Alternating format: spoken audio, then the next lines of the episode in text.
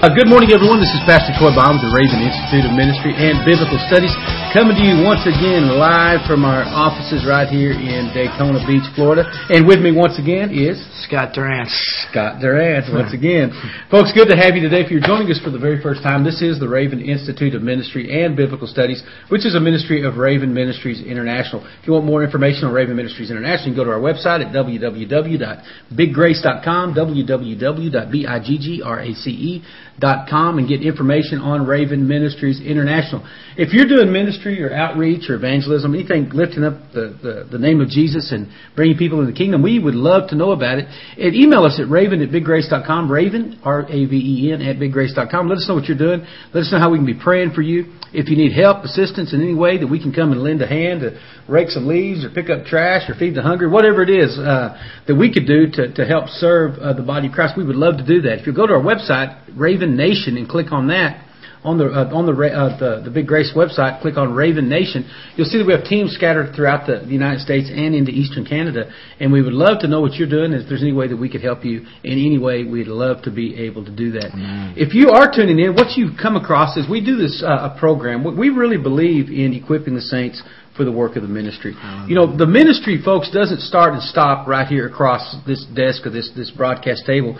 But really, our hope is that we can invest in you what God has invested in us to some degree and to see you equipped to go and do the work of the ministry. And the, the ministry that we equip people for is the ministry of reconciliation, bringing people back to, to a relationship with, with God through the Lord Jesus Christ, which is the only way and so we're here to that, to, to, to put the Word of God into you and allow that Word to stir up in you and to draw you, if you're not saved, to bring you to that place of, of knowing that there's only one way to salvation, that's Christ Jesus. That there's, at the end of the day, there's either going to be life or there's going to be death. There's going to be eternal, eternal life in heaven or there's going to be eternal damnation in hell.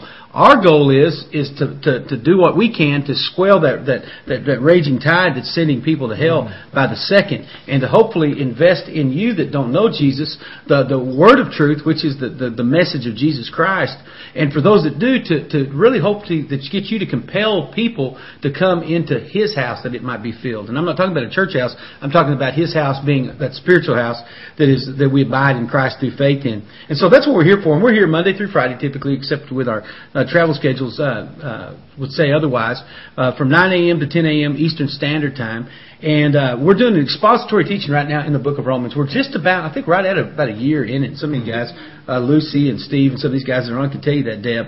But we're about a year into this, and we're at class number 187 this morning in the book of Romans. And like I said, we're in the 15th chapter, and there's 16 chapters in the book of Romans. But if you've not been with us in the past, you know, the thing about the Word of God is, is it is, it is sharp and it's powerful. Regardless of where you came into it, you may say, man, you know, why even bother now? You've covered this. Well, two things. Number one, you're going to, you're going to extract a lot of truth right where you're at. Number two, all of these classes are available for free download by going to our website, biggrace.com, and clicking on Raven Institute. You'll see a neat little uh, electronic version of an iPod right there with all the classes hour after hour there that you can download, burn right onto your, your computer on a CD-ROM or whatever it is, and have those mm-hmm. available free of charge. Encourage you to, to get those. If you have any questions about those, uh, as you're listening to them, don't think, well, just because we're already far ahead that you can't. Uh, I think yeah, Pastor Sam last night emailed me about a question he had about class number 106. Now that's 80 classes ago, and so uh, I hopefully I answered uh, the question he had on that class. So if you listen to those, and you have questions as they come up. Don't think that we've already passed that by. You can email me Raven at biggrace.com, and I'd love to answer those questions for you or clarify something that maybe I wasn't clear in that hour. We call this the fastest hour on the internet, and it is. It's rapid. I mean, we're going and trying to get as much information out there to you as possible in the, the limited time that we have each morning. So I encourage you to go and get those and take your time. You can sit and listen to those things at your leisure. They are free. There's no price tag on any of that stuff. Mm-hmm. And we'd love to put it in your hands and enable you to get deeper into the Word of God and really to stir something up in you. So glad that you're here. Uh, if you're listening to us live tonight, this is a Tuesday night. And on Tuesday nights, we're always live for the Raven Nation program. Raven Nation program, we come together, our teams all across the, the, the country. We have people from all kinds of countries and, and other lands and places that do, join together from 8.30 until 10 p.m. Eastern Standard Time for that program. Uh, typically, we, we uh, it's kind of like news related. We have intercessory prayer and whatnot. Tonight is, uh, if you're listening to us here May the 13th of 2008 live, we're having a special program tonight where we're going to be looking at the, there's, uh, the, the, the, the Florida outpouring, the Great Florida Healing Revival, I think that, uh, they're calling it in some circles or whatever it is. But we're going to be examining that from really a biblical perspective and, and just chiming in. I get all these emails, people are asking about it and what I think about it and everything else. And so what we're going to do is we're going to take and we're going to take and apply what's happening there to the Word of God. Folks, we say this about our lives and everything that we do.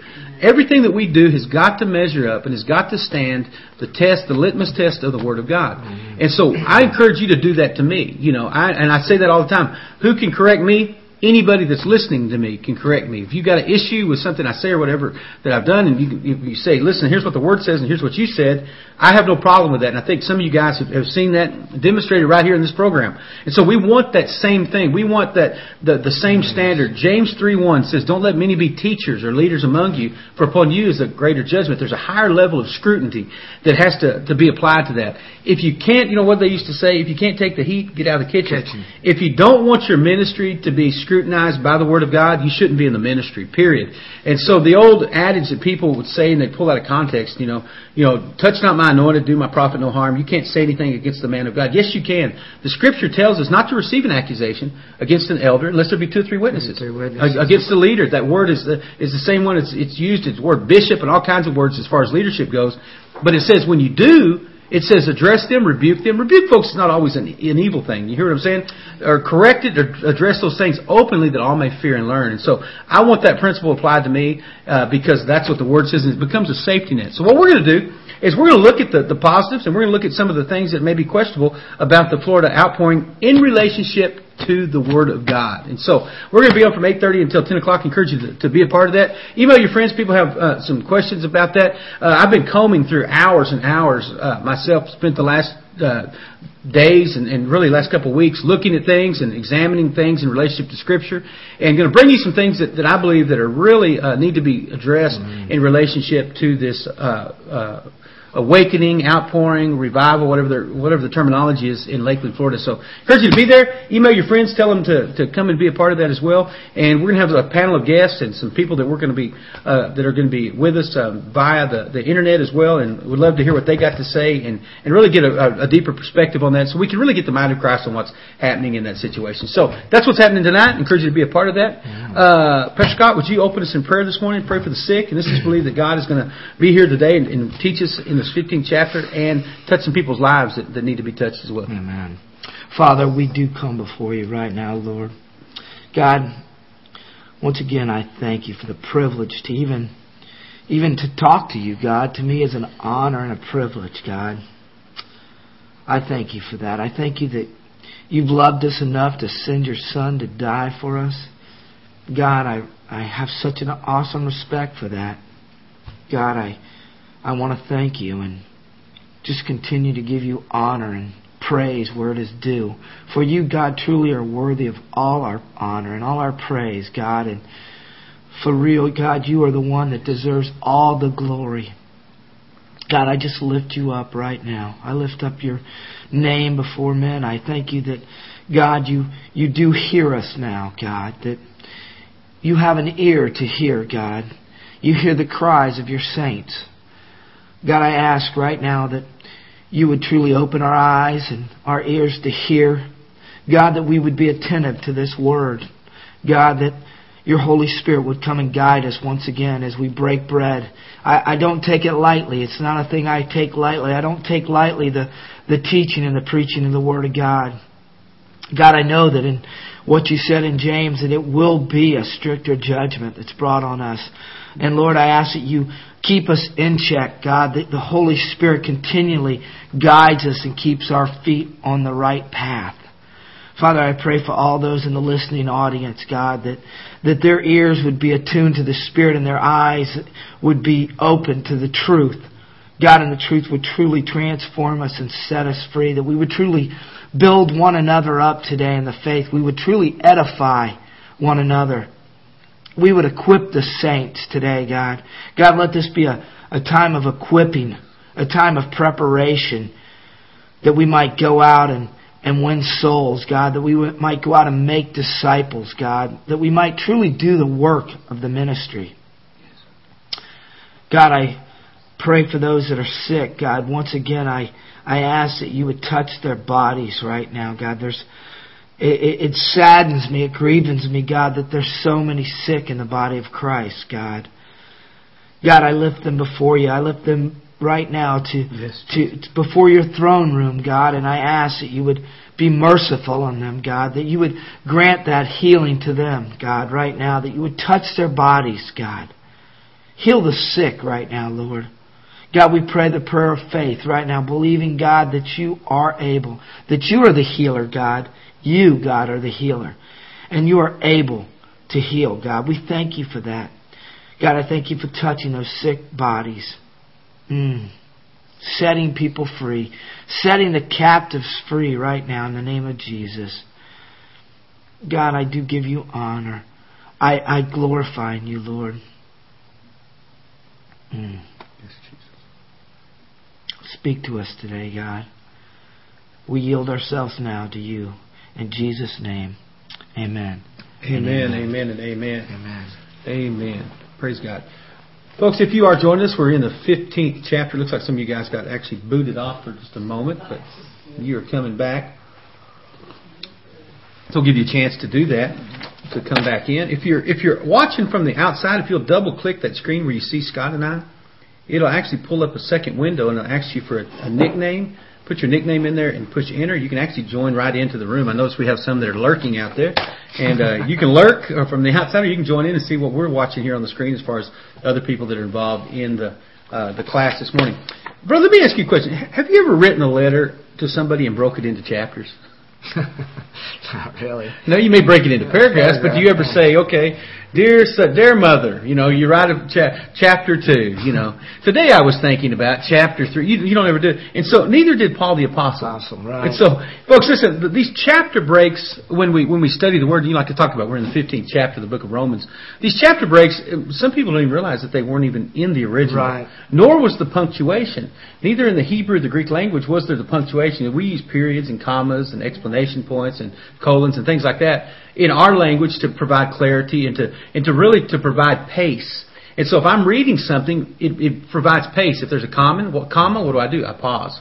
If there's a if there's a period, I stop. If there's an explanation point, what do I do? I I, I create uh, the inflection in my voice raises up. So Right. none of those things were there. And so uh, these things, when they put these chapters, they, they're really helpful. I mean, they do in case you want to find something. Uh, the in the biblical translators when they did point of reference, or whatever. To, so you're not having to comb through the entirety of something. Can you imagine if I just quoted something from the Psalms, for instance, or even one chapter for the 119th somewhere, somewhere and I'm asking you to. Uh, to find that you're listening, you're looking at all these, you know, hundreds and hundreds of verses doing that. So it really provides an ease of finding a particular passage of scripture. And so it's good in one sense. And somebody said that's that's the way they write, no punctuation. Praise God for that. But it's good in one sense because it does make it an easier process in locating something specific, uh, uh, and really even helping memorization. You know, you teach kids. You know, John three sixteen. My adopted grandson was here this past week, and and I can say A, and I, he's got a scripture for A. I can say B, he's got a scripture for B. So it helps with the memorization on that. And so, but the negative side of it is it causes people to kind of pick and choose. Right. Cherry picked. They cherry pick it. They they pull things out of context, and they mm. they use these Bible verses, and they never consider the context of the letter itself. And in the case of, of, of chapter 15, really the, the, the chapter break really kind of comes at an inappropriate time. Right. And we're, you're going to see that today. In this 15th chapter, actually the first seven chapters, and really write that. If you study the Bible, write this and, and, and go to number seven of Romans 15, circle it, and draw an arrow and point back up to chapter 14. Because the really the, se- the first seven verses, at least of this chapter, could really should have been included in the 14th chapter. Right. And not only that, but there should have actually probably been a, a, a chapter if they wanted to stay with some continuity of thought. Uh, Romans 14:7 through Romans 15:7 could have actually been their own chapter. Chapter. I'm going to read those in just a second. You're going to see how those those verses, those seven All flow together. from from Romans 14:7 through 15:7, they are, they're really one thought, and there's a continuity in that second scripture. And I'm going to read that to you to show you what I mean. And and, and you'll remember as we go back and we've taught these things. Um, for none of us lives to himself, and no one dies to himself. For if we live, we live to the Lord, and we die, we die to the Lord. Therefore, uh, whether we live or die, we are the Lord's. For this end Christ died and rose and lived uh, again, that he might be Lord of both the living and the dead. So, but why do you judge uh, your brother, or why do you show contempt for your brother? For we shall all stand before the judgment seat of Christ. For it is written, As I live, says the Lord, every knee shall bow to me and every tongue confess to God. So then each of us shall give an account of himself to God. Therefore let us not judge one another anymore, but rather resolve this, not to put a stumbling block or to cause a brother to fall in our brother's way. I know and I'm convinced by the Lord Jesus there is nothing unclean of itself, but to him who considers anything to be unclean, to him it is unclean. Yet if, you, if your brother is grieved because of uh, what you're eating, you are no longer walking in love. Do not destroy with your food the one whom Christ has died for. Therefore do not let your good be spoken of as evil. For the kingdom of God is not eating and drinking, but righteousness, peace, and joy in the Holy Spirit. For he who serves Christ in these things is acceptable to God and approved by men. Therefore let us pursue the things which make for peace and the things which may edify one another. Do not destroy the work of God for the sake of food. All things indeed are pure, but is evil of the man who eats with offense. It is good neither to eat meat or drink wine or anything by which your brother stumbles or is offended or is made weak. Do you have faith?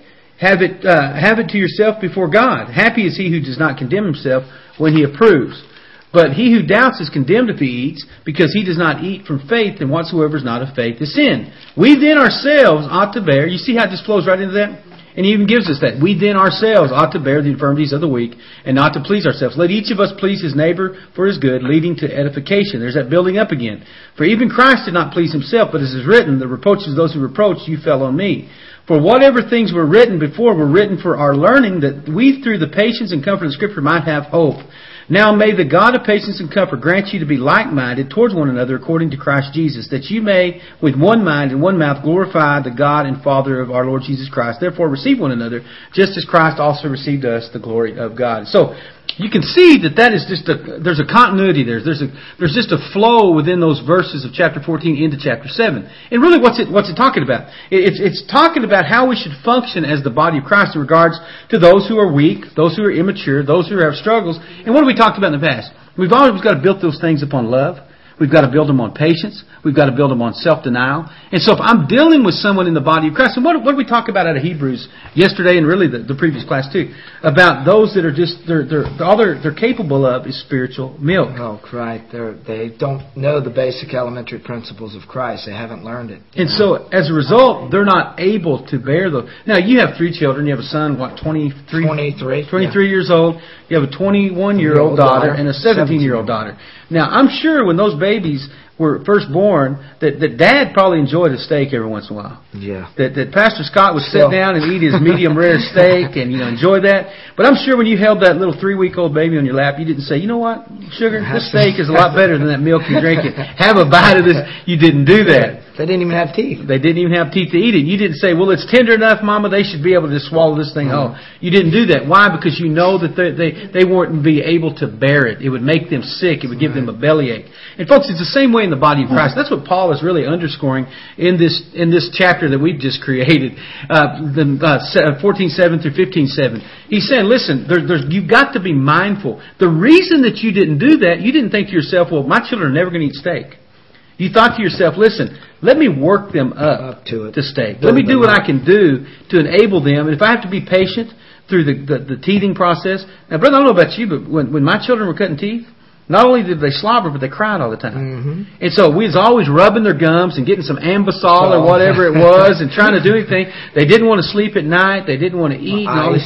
But what did we do? We didn't say, forget it, I'm sending this one back and trading it for a donkey because they're a lot more manageable and they'll eat their hay. I didn't say that. What did we do? We worked through that process. And when they did, it was time to eat steak, we didn't throw the whole slab of a, you know, 18 ounce porterhouse. Tiny pieces. Cut it up, broke it up and gave it to them. And we probably didn't even start with steak. We probably started with some other types of solid Mashed food. Potatoes, Mashed potato, a little gravy, cracker to get them used to eating something crunchy and worked our way up to that. And folks, a lot of times that's what discipleship is. Here's the problem.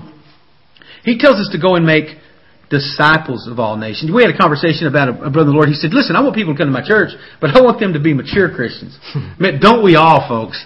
Don't we all want people to come that are, that, wouldn't we like to say, listen, man, we just had a baby. Well, what's your baby doing? Well, my baby's in his first year in college right now. Yeah. Well, I thought you just had him. well, we did, but we just got us one that was already fixed, already raised, you know, he's, he's doing full good, got a job, full grown, folks, that's just mature. not reality. And so what Paul the Apostle is dealing with is the fact that, listen, you've got people that are coming in, and the reason that they can't bear meat is because we've never trained them up in those things. Amen. Folks, when you want to look at, I I know myself when I go to a place like standing on, on, on Bourbon Street and witnessing, and I see these young people, and I go out to places like Seabreeze or, or, or, or any place that I may go around the country or elsewhere, and I, and I see especially young people that are caught up in a sinful lifestyle. You know who I blame? I blame us as the church. I say the reason that they're that way, and they're saying they love Jesus, they might even have a, some pendants on their neck and some earrings poked in their ear that resemble a cross. But I know that somewhere along the line they were never instructed in the ways of Right. They've never been taught Never right been from taught. wrong. They, they, it says that you who are spiritually mature Right. can discern good from evil. And what happens is they're, they're babes in Christ and nobody's told them and really they don't know. They really think that it's, it's okay. Mhm. You know, um, sad to say, but it, it's, it's the shepherds that really aren't feeding the sheep. They're really not teaching, you know, the sheep how to eat, how to, how to graze, where to find food. Still sadder to say is many pastors are in that same category. Mm. They don't know. They've never been taught. What Right. they were taught is that they went into a uh, in, into a seminary, and I, and I know of many. And, and folks, I'm not I'm not one of these people that are opposed to Bible college or or, uh, or secondary education. I'm I'm a I, I'm I'm partially a product of some of that, some some of the good stuff, and I saw some that was just nonsense as well. But what happens is you'll have a, a people that have a de- real desire and a zeal for the things of God. Mhm. They'll go into those places and they'll run them. They'll, Yeah. they'll talk them out of their Right. passion. They'll talk them out of their desire. They'll mm-hmm. talk them out of the Bible, and they'll teach Right. them the vain philosophies of men. Mm-hmm. They won't. They won't tell them. Listen, here's what you need to study. I'll, I'll give you an example that we, we witness, and we'll be in, in New York City with some of these guys here in just a short amount of time. But what's interesting about that is, you know, I talk to a lot of Orthodox Jews on the streets of New York City. Orthodox Jews, you'll recognize, are wearing dark suits and right. the ringlets and the hats and the beards. And many times I'll talk to them, and I'll want to talk to them about the Old Testament, Testament, the Torah. but they don't know it. They don't even know the Torah. They don't even know it. And I'll talk to them. I say, well, listen, here, what, what do you think about what the prophet Isaiah said or Jeremiah right. said in relationship to the coming of the Lord? Well, I don't really know. They don't know. Right. You know what they're taught? And, and, and I've had dozens of them tell me the same thing. Well, you got to understand, within our synagogues, we, we, we, we follow more rabbinical writings and teachings than anything else. And so we have a rabbi that teaches us about the Torah. And folks, have we not seen that? Doesn't not- teach them the Torah. teaches them About about it, teaches them his interpretation of it. It's no different than what the Catholic Church did, or or many, even other other denominations. They don't want to teach you the Word of God; they want to teach you about it. Uh, I don't know if the brother's on here today, but there's a, a brother in the Lord that was involved in a mainline denominational church. And uh, they had a Sunday school class that just, it was a large church. They had a Sunday school class that blew up to about 100 people. And they were teaching about the, the, the, the Spirit of God moving in people's lives, the baptism of the Holy Spirit, the, the infilling, the gifts of the Spirit. And this was a, this was a church and a denomination that didn't do that. But these people started getting into the Word themselves, Right. and they began to see things. And so God began to pour out in this group of people. And one of the, uh, the the pastor himself didn't say a whole lot about it. You know, he was confined to that group of people, and they were searching. They wanted more from God. But one of the associates or one of the elders, I believe it was, came in and he and he brought the the, the bylaws of the church. And he, he walked in and he said, You can't be doing that. These bylaws say that you can't. Mhm. And the teacher said, Wow. Listen, are we supposed to follow this pointing to his Bible, Bible. or that pointing to the bylaws? and the, the, the leader, the pastor, whoever it was that came in, he said, If you're going to do it here, you need to follow this pointing at the bylaws of the Wow. church. And, and so, what was it? He didn't know. And so he wasn't able to disciple them or discern good from evil because he himself was, was too focused upon quote unquote the bylaws or the structure of his particular denomination. And what that comes back to is people just do not know the Word of God. They know about it. I know people that their their education of the Word of God is somebody else's book. Right. They're not saying, you know what, God, I want to search your scriptures. I want to go into the unsearchable riches. God, what is it? If somebody says, well, what's your favorite, what's your favorite book? Well, right now it's It ought- Romans. it ought to be- it ought to be yeah. this book. Yeah. Right. Last week it may have been Corinthians. Next week it may be Revelation or Right. James or, or Isaiah. Or you know, I've got 66 of them on my on my library bookshelf that I can check out anytime. There's no late fees. There, there's no there's there's no card that I have to do or anything else. I can check out this word. And so what Paul was addressing was, listen, we've got people that haven't been schooled in this, Right. and folks, we've got to take the opportunity to do it. I want to say this. Not only should you be, every one of us should be constantly being discipled, but we should be disciplers as well. Amen. And I ask this question periodically, who are you discipling? Who is it that you're pouring into their life? Who is it that if somebody says, "Hey, who is it that's speaking into your life right now? Who is it that's that's that's saying something to you and teaching you out of the Word of God that's that's that's challenging you?" Now, what would your answer be right now? I'll just, I'll just put you on the spot right now. Say, who are you speaking into their life right now that if somebody asked them, this person is discipling me, this person is mentoring me, this person is walking me along the way, if you don't have a ready answer, if you if you have to stumble on it or think, well, maybe this person or maybe that person, you need to repent. You need to repent and say, God, you've got to put people in my path that I can invest in their life. I've got to do that. You said, go and make disciples of all nations. I've got to equip the saints for the work of the ministry. Most of you that are with us today, you guys are not, uh, uh, uh, oblivious. You folks are, are not ones that have never heard the Word of God. You, you have heard the Word of God. You know what it's talking about. So I really encourage you to begin to, uh, to, to search the Scriptures yourself and to, to allow yes. God to lead and guide you and to begin to teach those things. And so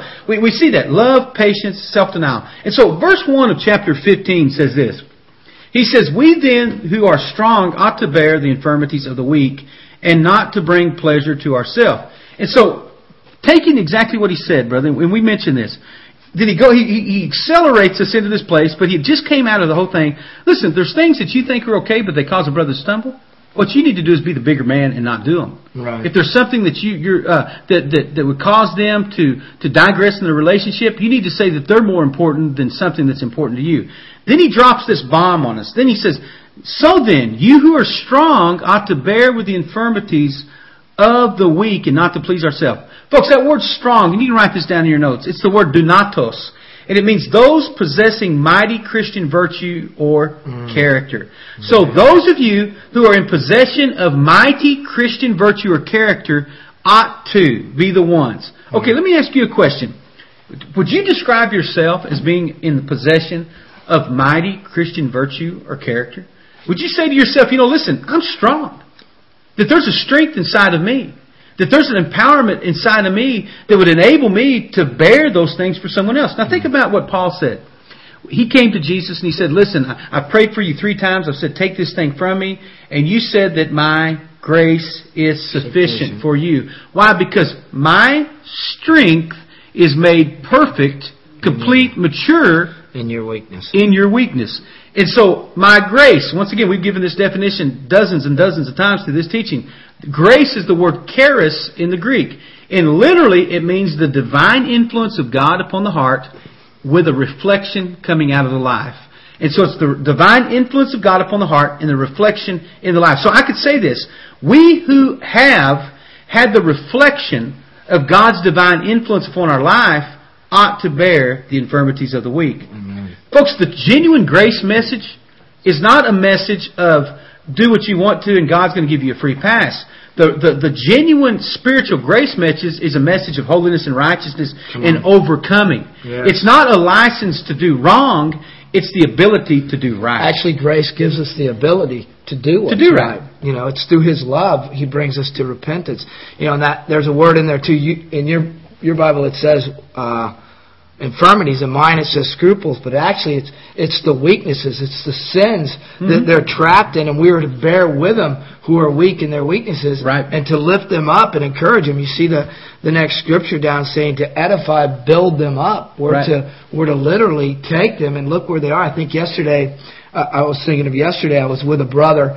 Um, who's struggling. He's he's fixing to go to prison. He's yeah. he's he, here he was drinking beer, and he says, "Man, I know that God doesn't want, it, want yep. me to drink beer. He goes, man, he goes, I, am so depressed. He goes, I, I'm, I'm, I can't get over my, my weakness. I'm, I, I, can't, I haven't been able to forgive my sister. I, I can't get over the hurt of my mother's loss. And I was able to pray with him and encourage him to get in the Word. Mm-hmm. You know, and to, you know, I know, I know he's going to prison and, and it, it, it seems like a hard place, but I said, Mike, take it as a time that you can go after God. Sure. A time of not captivity, but a time of freedom right. where you're going to be free to spend time in the Word. And, and I prayed with him that the Holy Spirit would begin to teach him and that he would get in the Word. And I, I encouraged him to read book by book. He goes, I've never read, you know, here he's been a Christian for years. He goes, I've never even, more or less, read the whole Bible. I've never even read the New Testament. Wow. And I said, brother, why don't you start in Matthew and read through Revelation, then go back to Genesis and read through the Old Testament. I go, you're going to be in there 24 months. You're going to have plenty of time to, Absolutely. to, to read the Bible and to grow. And, and if you'll read, I said, Mike, I, and, and I took him back to the thing where if I, I wrote you a letter, Mike, you wouldn't pick and choose out of that letter, would you? And he said, well, no, you know, lines. I go, you would read the letter that I wrote you. I go, read each book as a letter written to you personally. Right. Amen. And I Yeah. go, man, you will you will grow. The Holy Spirit will strengthen you. And and you know, of course, we prayed for that weakness. I mean, I didn't I didn't throw him out in the street and tell him, you know, you're doomed. You're, you're drinking beer. Yeah, it's sin. And Mike and I told him, I, I point blank, Mike, you you've got to repent, man. The only freedom is going to be when you ask God to forgive you and ask Him to help you with that weakness. The only way to overcome sin is through through the grace of God, through going to God and saying, I am Right. weak, Lord, help me. And and us as brothers in Christ being there for that person to say, hey man, I will take you by the hand. I will walk you through this thing. Yep. I'm going to be there for you to, you know, don't go to the bar. Come to my house.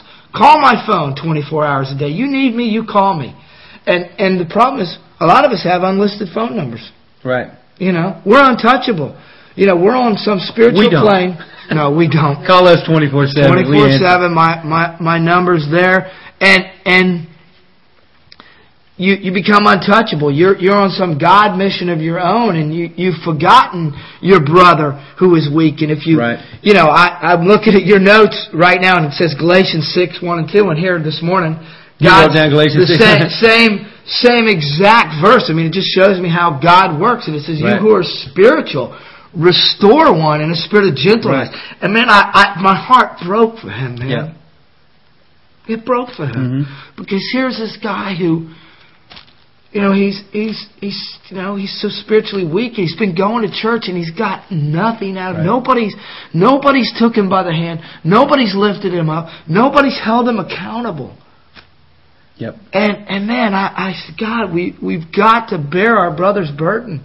Man, we've got to lift him up. I said, man, here's my card, here's my number. Write my address down. You go to prison, you let me know. I'll come visit you in prison. Mhm. And and and we'll stay in contact with him because man, he's a weak brother. He, Right. he is a brother, but man, he he's he's in bondage Yeah. and. You know, I, I could have just kicked him in the butt and threw him out, and, and there were some other guys there that, that were were he, he called them the the the winos, and man, they they were they were all bound up in alcohol and just you know, and I didn't I didn't hold back no punches. I told them they were going to stand before a holy God, and and that you don't have a promise of tomorrow, Billy and Bobby. You you don't. Hmm Man, you're going to stand before a holy, righteous God. And how will you give an account? You know, will you say, "Oh, well, I was busy drinking wine and that was man, that that's not going to be an excuse." Mhm. You, you you know, but in that I reached out and I said, "You know, his hand has reached out right now. His breath, His Spirit is reaching out to you. You breathe right now because He goes, why am I here? I, he goes, there, there's got to be a reason I'm still alive. I made it through Vietnam. I made it through this. I, said, you're alive right now because God has one more day extended mercy to you. Yep. And His hand of salvation is reaching out right now. Today is the day, Bobby. Today is the day of salvation. To, now is the time. And man, you could just see conviction coming on them. They begin to weep.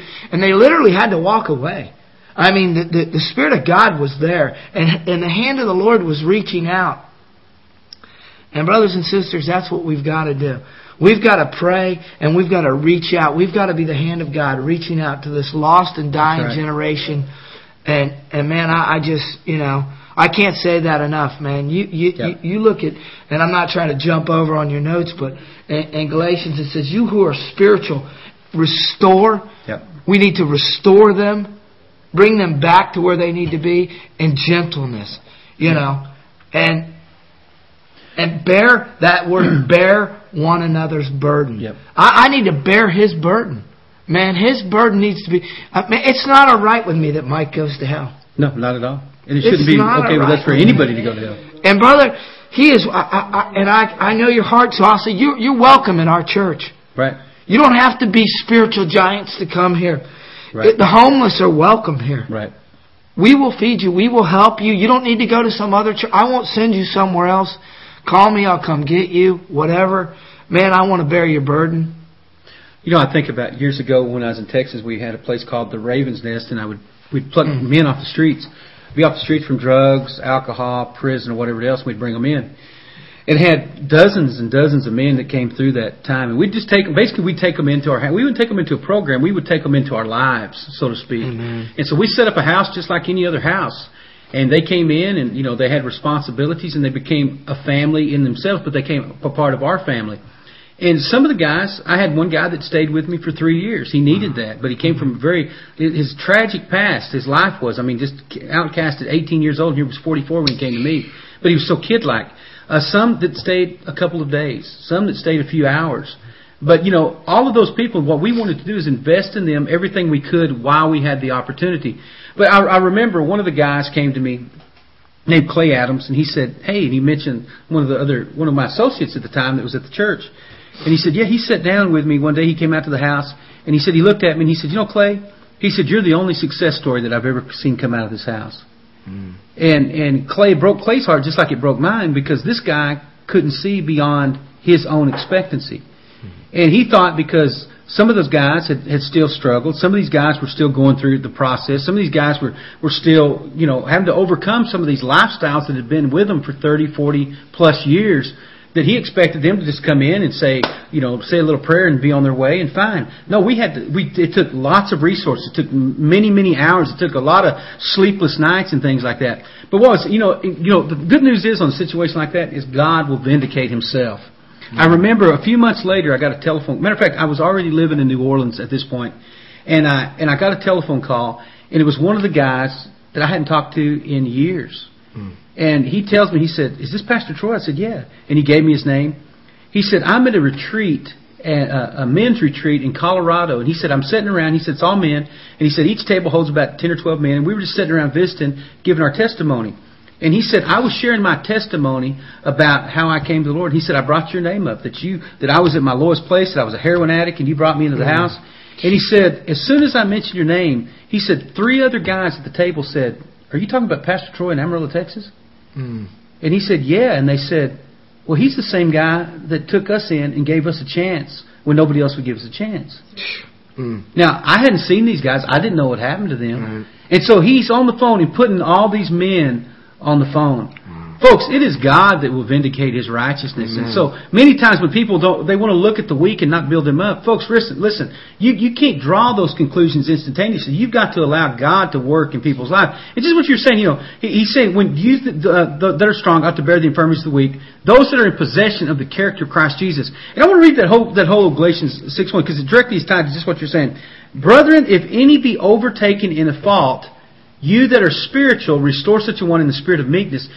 Consider yourself, though, Mhm. lest you also be tempted. Bear one another's burdens so that you can fulfill the law of Christ. What's interesting, you- you're talking about it uses infirmity, it uses scruples. Galatians 6.1 uses the word fault. And, and really, an infirmity can be described as a, a fault line or a path of least resistance. And that's really what an infirmity, if I put water upon a pitched roof, is the water going to roll uphill or downhill? Downhill. That's what a fault is. If I find a brother that's got an issue in his life that's a path of least resistance, maybe it's lying, maybe it's drugs, maybe it's sexual immorality, that's a path of least resistance. What do I need to do? I need to go and stand in the way of that fault line. I need to stand in that place of mm-hmm. path of least resistance. And I need to be, as one that's got strong moral character, I need to be that one that's in the gap, that's going to be mm-hmm. strong where he can't be strong. I remember telling some young people out on Seabreeze, why are y'all out here? They were telling, we were witnessing in front of the nightclub. Why are y'all out here? I said, because until you cry for your generation, I'm going to cry for your generation. Until you preach to your generation, I'm going to preach for your generation. Until you pray for your generation, I'm going to pray for your generation. When you start doing it, then I won't have to be the one because you're going to be the one doing it. What's more interesting, you know, talking about that, that fault, if one is overtaking the fault, and, and, you know, as I was uh, studying this, this, this came to me in a geological sense. It's that the surface of the earth is covered with something called tectonic plates. Right. I don't know if you've heard of this. Most of you probably have. And there, but there are 12 primary plates that are the tectonic plates of the earth. Those things are about 30 miles thick, and they really kind of serve as the outer surface or the covering of the earth. And here's what's interesting. When I, when I read that, it was just reading the scripture, and that came to me about the tectonic plates.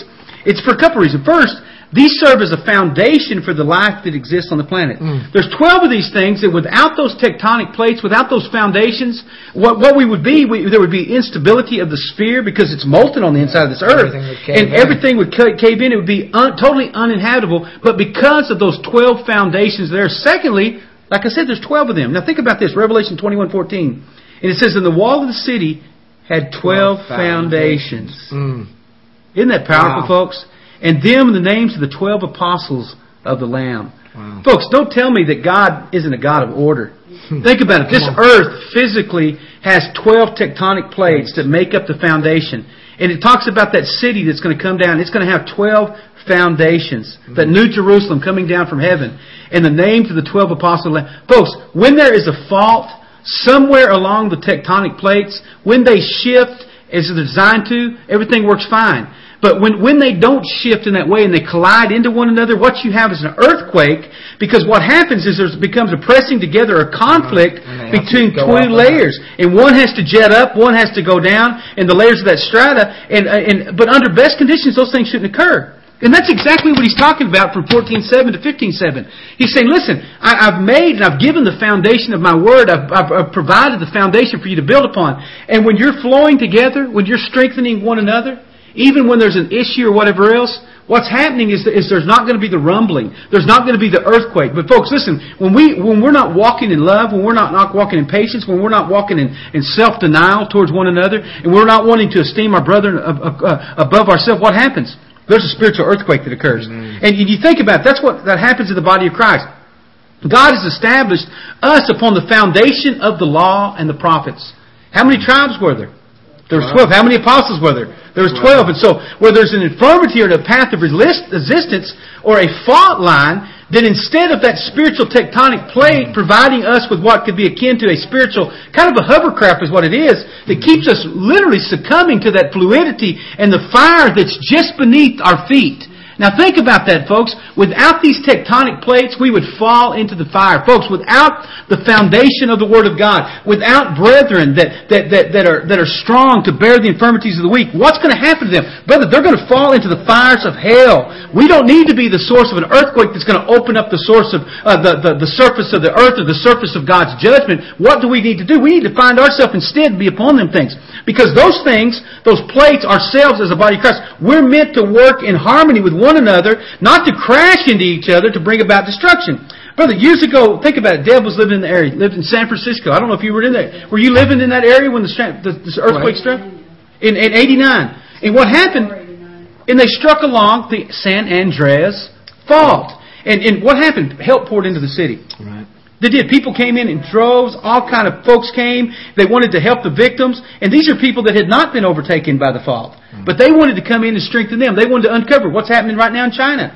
10,000 people at least Right. are dead in a city of hmm. 160,000 people because of those tectonic plates shifted and there was calamity and people hmm. were crushed. Folks, listen, we've got to be the ones that are strong ones, that are going and saying, God, help us to build a foundation that is not constantly crashing into one another. Let us get the mind of Christ. Let us build people up on the foundation of righteousness and of truth because one day, brother, that 12 foundation is going to come down for heaven and we're going to be a part of that. Amen. Amen? Come on. That's good. And so, here's what he says, folks. He says, we, we who are strong ought to bear with the infirmities of the weak, not to please ourselves. Strong, like we said, it means those that are in possession of mighty Christian virtue or character.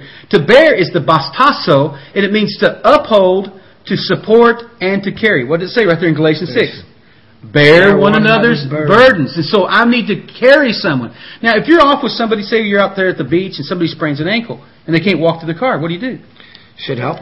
They drape their shoulder over Right. you, and you bear their burden. You may not totally pick them off the ground, mm. but what do you do? You get on the side of them that's That's weak. weakest.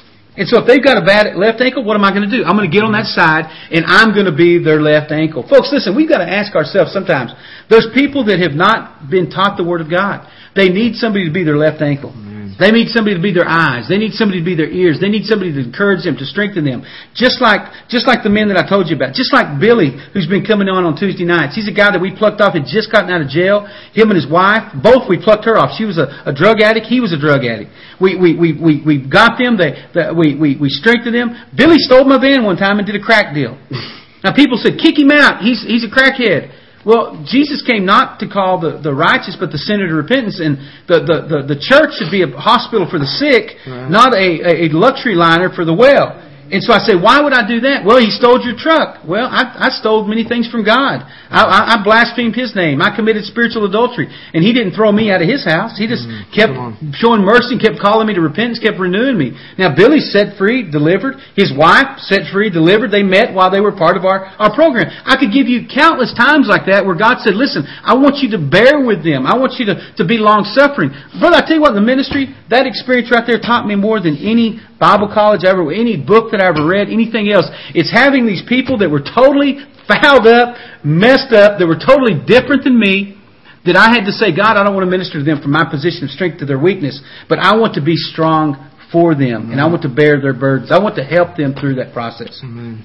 I just wanted to comment on over in James where it talks about um, James one two. It says, um, "If any if if there should come anyone into your assembly, a man with gold rings or fine apparel, and there should come in a poor man in filthy clothes," and it's talking about there. Well, back up to verse one. It says, "With no part, don't show partiality." Right. And you know, I talked about how some people want people to come in their church that are spiritually quote mature, but the Lord tells us right there to to not show partiality. Don't show favoritism. You know, don't pick. Well, this one he seems to be doing better in the program Right. than the other. We'll throw this guy out and we'll keep this guy.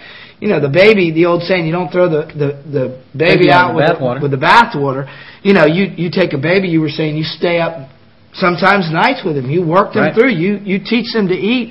You have to spend time. You have to take that time. You have to bear that burden. You drop down further in James. It says in verse eight. It says you really fulfill the royal law according to the scriptures when you shall love your neighbor as yourself. Yourself. How how do you want to be treated? Right. What would if if you were hooked on crack, Troy? What would you want someone to do to you? Show me mercy. Would you want them to, to pull you up and bear Right. your burden, try to rescue you out of that, or Yeah. or would you want them just to to give you a good swift boot in the butt and say, Get over it. "See you, crackhead. Yeah. Hope you hope you hope your heart blows up." Hmm. You know, so when they cry out to help for help, we we've got to be there. We we've right. got to reach out the hand. You know, and and of course that's that's extreme. You know, you you say the crack, but there's there's such a facet of people even in between Yep. that are that are spiritually immature in so many things, and they Yep. just haven't learned Christ. They just haven't learned the difference. That they can't even discern spiritual gifts. They look at miracles and signs and wonders, and they think just because they see something happen in the church, Got to be it's got to be God. Right. I mean, it, it happened in a church. It, it, seemed to be a miracle. There was a lot of an emotion. It, it has to be God. I heard Jesus mentioned. Uh, I heard Jesus mentioned, but see, they, they don't even realize they have never read the scripture that they, they and they think of the devil as this guy with a pitchfork. Right. They haven't read the scripture where it says he comes as an angel of light. Right. He comes like just like Yep. you know, uh, uh, what is good. And and that's the thing. You have you have these people that that they really can't discern Yep. good from From evil. They they don't know. And so what happens? And nobody's warning them. Nobody's telling them the truth. Nobody's taking them to the Word of God. Word of God and, and, and training them in these things. You know, they, they, they just take what they hear. They, like you said, they read a book. And now I'm not knocking, but there's some great books out there, Troy. I've got a shelf full, full of them, and I, I've even got some books on my shelf. I, I, I don't think I'd let people read. Mhm. They're, that's how bad they are. But thank God that because of the Scripture, because of that I've gone through the Word of God, when I read a book that's quote not good, instantly I, I picked. Wait a minute, that's not what the Word of God mm-hmm. says. They they've taken a script. They wait. That, they they've not taken that in context. It, just like in Romans, where you were reading through that, so many times it says, "Therefore," you know, I used to hear there was a pastor in West Palm Beach, and he used to really harp on that. He'd say, "Therefore," well, it's there for a reason. It's therefore that you go back and read what it just Right, said. right. You know, it's saying, "Therefore," therefore, what I just said. You know, all that means this. You know, and you have to take all that into consideration. You can't you can't just pull a scripture out and make that's where we get the cults from. That's where we get these Jim Joneses and these false prophets because they take one scripture and they make it say what they want them to say and there's there's no root. There's th- th- Yep. they've taken it out of context and and they get an error.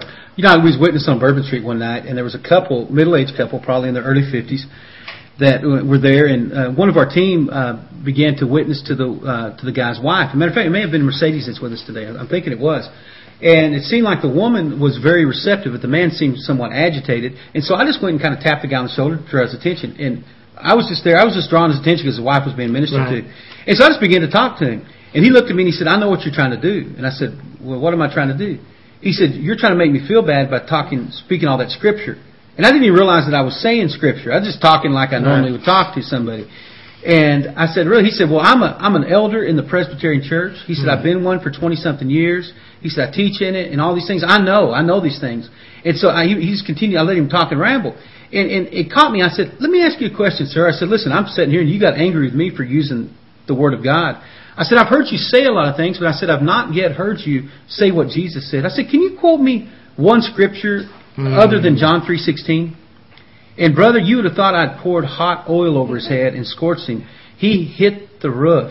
He could not quote one solitary scripture from the Word of God. And here's a guy that is a teacher within his denomination. In this case, he's an elder, a teacher, an elder, a leader in his church, and could not do it. He did not know the Word because he was never required to know the Word. Chances are he was given a pamphlet every week from the denominational headquarters, and he just read those things. But as far as having a command of the Scripture, he did not know it. Brother, I've gone, I've talked to people on the streets, and, and here's a guy that claimed it, but people that, that, that somebody told them they were saved. He said, "Well, you know, you can't do that." Well, somebody said I could. They said if I just said this, I can be. They don't know the word. I, I've been to churches across this nation and preached the gospel, preached just strictly the simple message of the cross. And I've had people come up to me afterwards and said, "We have never heard such things before." Mm.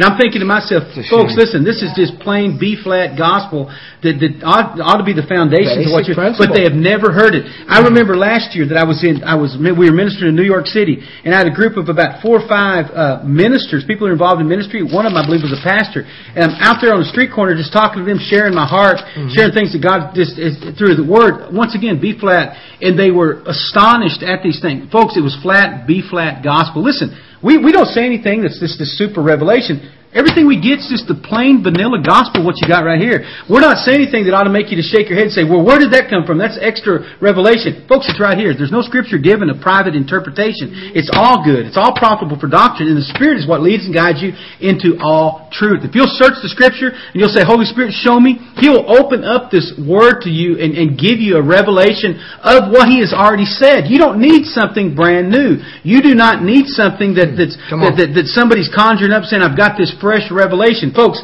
it's right. There is so much revelation, these, these 1179 chapters, 31,101 verses of scripture. I tell you what, you don't need to go somewhere else and find a, a greater revelation. It is right here in the Word of God. We who are strong, we that understand that, ought to bear, ought to uphold, ought to strengthen uh, the, those that have a fault line in their life, those that have not had that benefit, uh, that are weak. That weak is adunatos in the, in the Greek, and it means those that are impotent. Those that are powerless, mm-hmm. those that are not able to reproduce anything of themselves. Folks, we have a responsibility to take that word and to, to invest it into their lives, to strengthen them. Now, sometimes they don't like it. It's kind of like giving a, a child a dose of medicine. They will wrinkle their nose up. They will try to spit it out. But sometimes you just got to put your hand over their mouth and make them swallow. Swallow. And I tell you what, 30 minutes later when the fever breaks, they're thanking you that daddy was the one One that's willing to put the spoon in their mouth. Folks, listen, we have got to have that mentality to bear that fault line, to be watchful for other people, that when, and not allow our spiritual quote unquote tectonic plates to crash together and to cause an earthquake. We've got to remain that fluidity of the scripture and establish ourselves upon that, that firm foundation of the Word of God and allow it to build and to resonate in our hearts and lives as we teach other people. Why? Because what did verse 2 say? Let each of us please his neighbor for his good, leading back to what it said in, in 419, that edification, that building up. Folks, if we're going to build up, we've got to build up upon those foundations. Upon this rock, I'll build my church. Upon these spiritual tectonic plates, I'm going to build my church, and the gates of hell will not prevail against it. Folks, we're totally out of time this morning in this installment of the Raven Institute of Ministry and Biblical Studies. We'll be back tomorrow at 9 o'clock a.m. But I want to encourage you, don't forget today, Tu- Tuesday, you guys are listening to this live. We're going to be on tonight from 8.30 until 10. Special And we're going to be dealing with, just talking about uh, the, the whole Florida outpouring, the Florida healing revival, and just really take it and apply what's, what's going on there and the folks involved according to Scripture. Love you to come and be a part of that. That. Email your friends. Say, hey, come on, you want to know what's going on in that? We live here in Florida. We're kind of close to the situation. Know people that are involved in that. Uh, be with us tonight from 8.30 until 10 o'clock. We're going to be addressing that. Got one bit of advice for you today as we close out. Get into God's Word, and God's Word will get into you.